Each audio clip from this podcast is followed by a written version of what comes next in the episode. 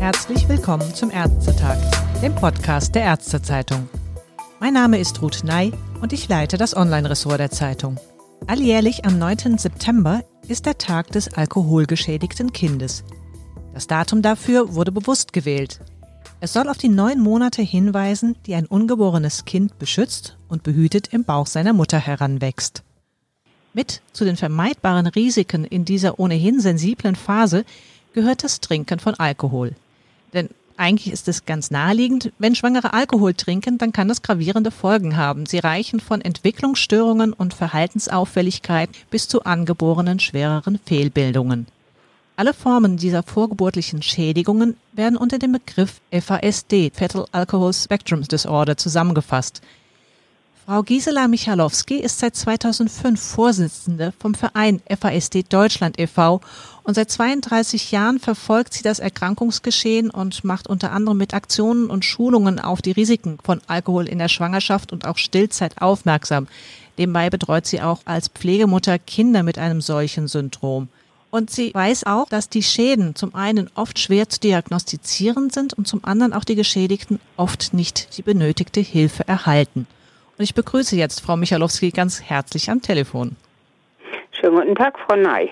Frau Michalowski, seit mehreren Jahren schon geistert die Zahl von 10.000 Kindern durch die Fachpresse, die jährlich mit einer fetalen Alkoholspektrumstörung zur Welt kommen. Warum ändert sich eigentlich diese Zahl scheinbar nicht? Lernt unsere Gesellschaft nicht dazu? Also die Zahlen verändern sich schon immer wieder, aber es gibt leider keine Erfassung der Behinderungen, die durch Alkohol in der Schwangerschaft entstehen auf irgendeiner Sammelstelle, so dass man äh, nur schätzen kann und die aktuellen Schätzungen liegen tatsächlich bei ein Prozent der Neugeborenen tritt ein Schaden durch eine fetale Alkoholspektrumstörung auf. Also es gibt keine klare Differenzierung nach dem ICD-10-Code wo man das dann anhand dieser Zahlen genauer festlegen ähm, könnte?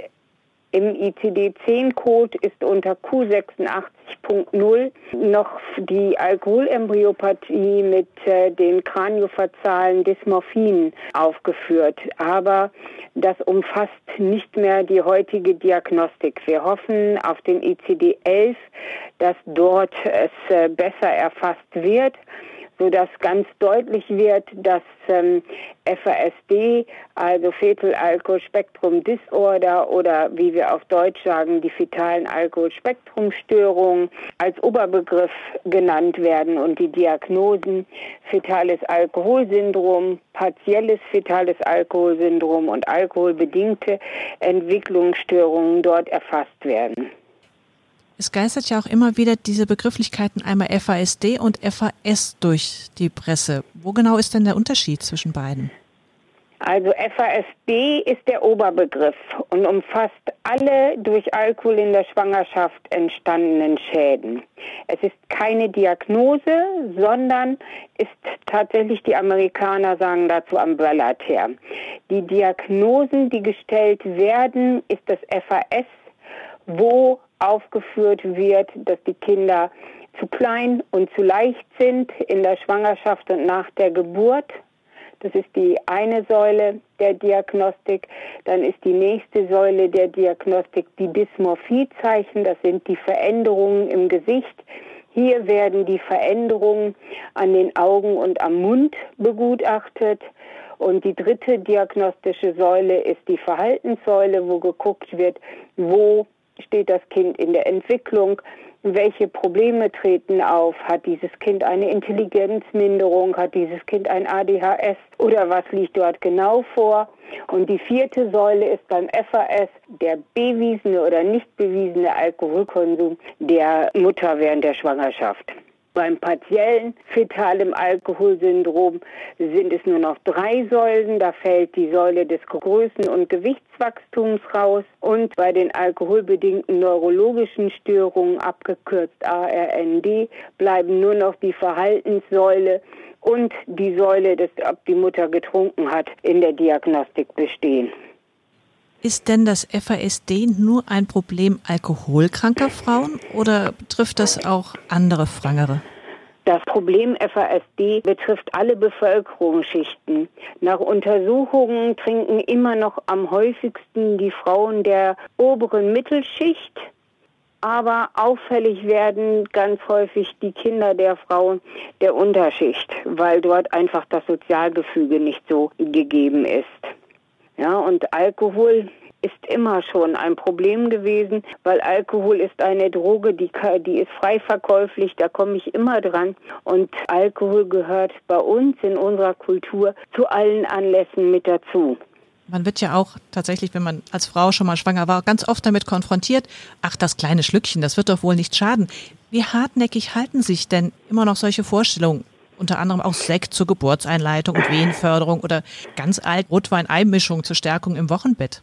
Genau, diese Mythen gibt es immer noch und es ist immer noch so, dass also auch äh, Frauen angeraten wird, ein Glas Sekt, äh, damit der Kreislauf äh, stimmt, ein Glas Rotwein am Abend, damit man runterkommt und das Blutbild sich verbessert. Aber das ist, äh, es gibt keinen sicheren Wert, wie viel Alkohol man in der Schwangerschaft trinken darf. Deswegen ist äh, eine ganz klare Forderung auch von unserem Verband, kein Alkohol in der Schwangerschaft und in der Stillzeit.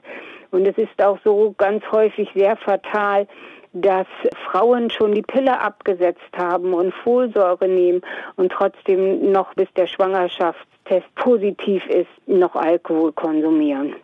Gibt es denn tatsächlich keine Menge, wo man sagen kann, ab da wird es gefährlich oder bestimmte Nein. Zeitpunkte während der Schwangerschaft, wo man sagt, okay, hier ist es besonders gefährlich? Gerade das erste Drittel der Schwangerschaft ist ganz besonders gefährlich, weil dort passiert so viel im Mutterleib mit dem Fötus. Das Gehirn wird angelegt, das Längenwachstum, äh, das Gesicht bildet sich aus. Und ich zitiere hier immer ganz gerne unseren 2004 verstorbenen Professor Löser, der sagte einmal, manch einem Kind ist das Schützenfest im Dorf ins Gesicht geschrieben.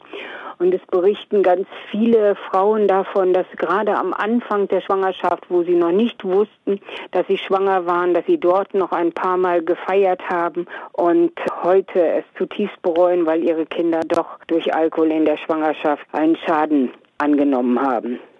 Ist es denn so einfach mit der Diagnostik? Klar, das ist ja so ein Spruch, man sieht das Schützenfest dem Kind ins Gesicht geschrieben, aber so ganz einfach, glaube ich, ist das nicht immer. Nein, es ist nicht immer ganz einfach. Also gerade dann, wenn diese körperlichen Veränderungen, Größe und Gewicht normal und das Gesicht ist nicht verändert, wenn das nicht auftritt, dann muss man schon ganz genau gucken, dass man FASD diagnostiziert. Wir sind hier in Deutschland in der glücklichen Lage, eine S3-Leitlinie seit 2016 zu haben, die die Diagnostik des FASDs erläutert und nach der auch Ärzte diagnostizieren können. Wie gut sind da die Kinderärzte inzwischen auch darauf vorbereitet? Man bemüht sich.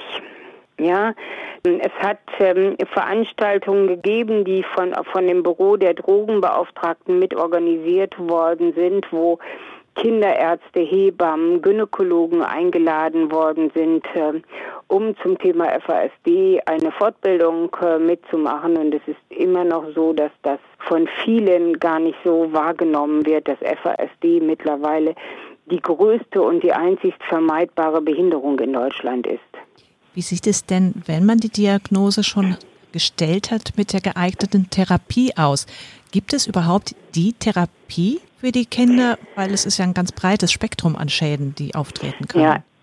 Es gibt nicht die Therapie. Ich kann also nicht sagen, nehmen Sie dieses oder jedes Medikament, besuchen Sie diesen oder jeden Therapeuten und, äh, und das FASD wächst sich aus oder heilt sich aus. Das FASD bleibt ein Leben lang bestehen. Es gibt viele gute Möglichkeiten, die Kinder und auch die Erwachsenen im Alltag zu unterstützen.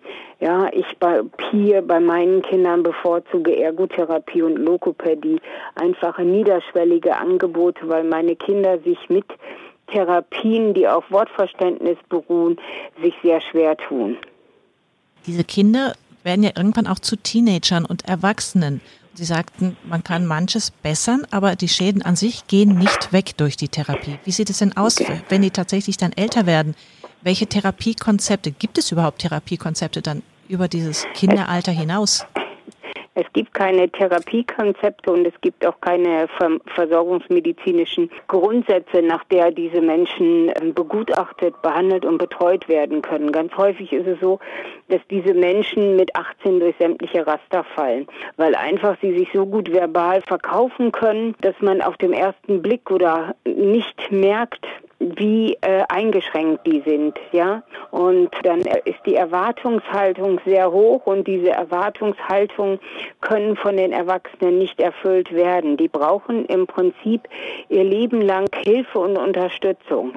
Nicht in allen Bereichen, der eine in allen Bereichen, der andere eben halt in Teilbereichen. Aber viele können auch diese Hilfe nicht abgeben, weil sie ziemlich autark sind aufgrund dessen, dass sie eben halt äh, vorgeburtlich alkoholgeschädigt sind. Könnten Sie mir vielleicht ein konkretes Beispiel nennen? Sie sagten, die können sich so gut verbal verkaufen, dass es im ersten Augenblick gar nicht auffällt als Erwachsene, dass sie aber Schäden haben, die auf vorgeburtliche Schädigung durch Alkohol zurückzuführen sind. Wodurch fällt das denn aber am Ende dann doch auf oder wo genau bräuchten Sie dann Unterstützung? Also das ist ganz häufig, dass diese Kinder oder auch diese jungen Erwachsenen Handlungsabläufe benennen können. Ja, ich muss zuerst dies, das oder jenes erledigen, aber das nicht umsetzen können. Ich bringe mal hier ein Beispiel so aus dem Alltag. Wenn mein Kind sich anziehen soll, dann muss ich dem Kind die Bekleidung in einer bestimmten Reihenfolge hinlegen. Und die muss ich immer in die gleiche Reihenfolge hinlegen. Mache ich das nicht, kann es mir passieren, dass das Kind aus dem Bad kommt, wenn ich nicht dabei gewesen bin und hat die Unterwäsche über der Oberbekleidung an oder ich sage wochenlang ähm, eingeübt ähm, als Erwachsene, man richtet einen Dauerauftrag ein und dieses Kind steht nicht unter Betreuung, um zum Beispiel die Energiekosten zu zahlen. Dann hat man das immer wieder vergessen und das Ende vom Lied ist, es ist sehr dunkel, weil der Energiekonzern die, die Stromleitung gekappt hat. Und das passiert nicht einmal, das passiert auch nicht zweimal, sondern das passiert fünfmal, zehnmal und immer noch nichts dazugelernt. Okay, das ist dann eher das Problem. Und das wird gesellschaftlich viel zu wenig wahrgenommen, höre ich so ein bisschen als Kritik raus, dass man merkt, die zahlen nicht, weil sie kein Geld haben, die zahlen nicht aus sonstiger Böswilligkeit, sondern tatsächlich, weil sie das nicht erfassen können, das Problem. Genau, Sie sehen es nicht, dass da ein Zusammenhang besteht zwischen, ich zahle einen Abschlag an den Energieleister und bekomme meinen Strom nach Haus geliefert, sondern das ist einfach so. Ich sage, das ist so wie Taxifahren. Da ich fahre mit dem Taxi und weil das Auto sowieso fährt, brauche ich ja kein Entgelt dafür bezahlen. Ich höre daraus, die Aufklärung offensichtlich zu diesem Syndrom, zu dem FASD, ist immer noch so schwierig obwohl das doch seit so vielen Jahren immer wieder zum 9. September thematisiert wird. Wo muss denn die Aufklärung Ihrer Erfahrung nach am besten ansetzen, damit das Bewusstsein für die Risiken und auch die Folgeschäden noch viel besser in unserer Gesellschaft geschärft wird? Auch auf Seiten der Therapie, auf Seiten der Ärzte. Ich finde es ganz wichtig, dass FASD mit in die Sexualaufklärung in den Schulen mit aufgenommen wird. Ja, ich finde es ganz wichtig, dass auch schon Kinder im dritten Schuljahr fängt die hier bei uns in Niedersachsen an, die Sexualaufklärung, dass sie da auch schon mal gehört haben, dass Alkohol und Schwangerschaft nicht miteinander vereinbar sind, sondern dass man dann aufhört zu trinken. Und was mich immer wieder stutzig macht, ich habe nun viele, viele Kinder, und ist dieses, dass also alle meine Kinder haben gelernt in der Schule, dass man nicht trinken soll, wenn man Auto fährt, wenn man Baumaschinen bedient oder wenn man Medikamente genommen hat. Aber keinem meiner Kinder war jemals bewusst, dass dort auch eben halt Alkohol in der Schwangerschaft dazu gehört, dass man eben halt lernt, dass das, das, das einfach nicht vereinbar ist. Deswegen fordern wir wirklich Aufklärung zum Thema FAS ab dem dritten Schuljahr, so früh wie möglich. Haben Sie denn dieses Jahr für den 9. September eine besondere Aktion geplant? Wir haben in diesem Jahr haben wir eine Posteraktion gestartet. Wir haben äh, Menschen mit FASD und auch ihre Bezugspersonen gebeten, dieses Poster zu äh, personalisieren. Und wir möchten nochmal in den verschiedensten Ministerien, wie zum Beispiel Ministerium für Arbeit und Soziales, Gesundheitsministerium, im Familienministerium nochmal einen Ordner hinschicken. Wir können ja leider nicht persönlich übergeben, es ist ja Corona und einfach auch mal auf die Situation der Menschen mit FASD aufmerksam machen, auf die Nöte, auf die großen Probleme im Alltag. Ja, wer unterstützt mich? Wer kann die Familien mal entlasten? Das, wir wollen auf diesen äh, Sachverhalt hinweisen. Aber auch, es werden nur 20 Prozent der Menschen mit FASD in ihren Herkunftsfamilien groß. 80 Prozent leben in Pflege- und Adoptivfamilien oder in Einrichtungen der Jugend- und Behindertenhilfe. Dass diese Menschen auch dort Hilfe und Unterstützung benötigen und nicht immer von einer Pflegefamilie in die nächste oder von einer Jugendhilfe, Behindertenhilfeeinrichtung in die nächste geschickt werden, weil eben halt der Umgang mit den Menschen, die durch FASD äh, behindert worden sind, ja nicht adäquat ist man verlangt viel zu viel von ihnen und sie sind ständig unter Hochdruck. Das heißt, auch die Pflegeeltern sind oft gar nicht richtig geschult, damit umzugehen. Genau, sie haben noch nie was von FASD gehört. Man vermittelt ihnen ein gesundes Kind und das Kind ist in der Familie gut angekommen und dann stellt man fest, dass das Kind ganz viele Defizite hat und ganz viele Verhaltensauffälligkeiten zeigt, mit denen man überhaupt nicht gerechnet hat und mit denen man auch nicht gut umgehen kann. Ein spannendes und leider auch trauriges Thema. Ich wünsche Ihnen viel Erfolg mit Ihren Aktionen auch weiterhin. Ja, danke. wir hoffen, dass wir im nächsten Jahr wieder eine FASD-Fachtagung machen können in Leipzig. Ich drücke Ihnen die Daumen, dass bis dahin alles sich vielleicht wieder ein Weg normalisiert hat. Ja, vielen Dank.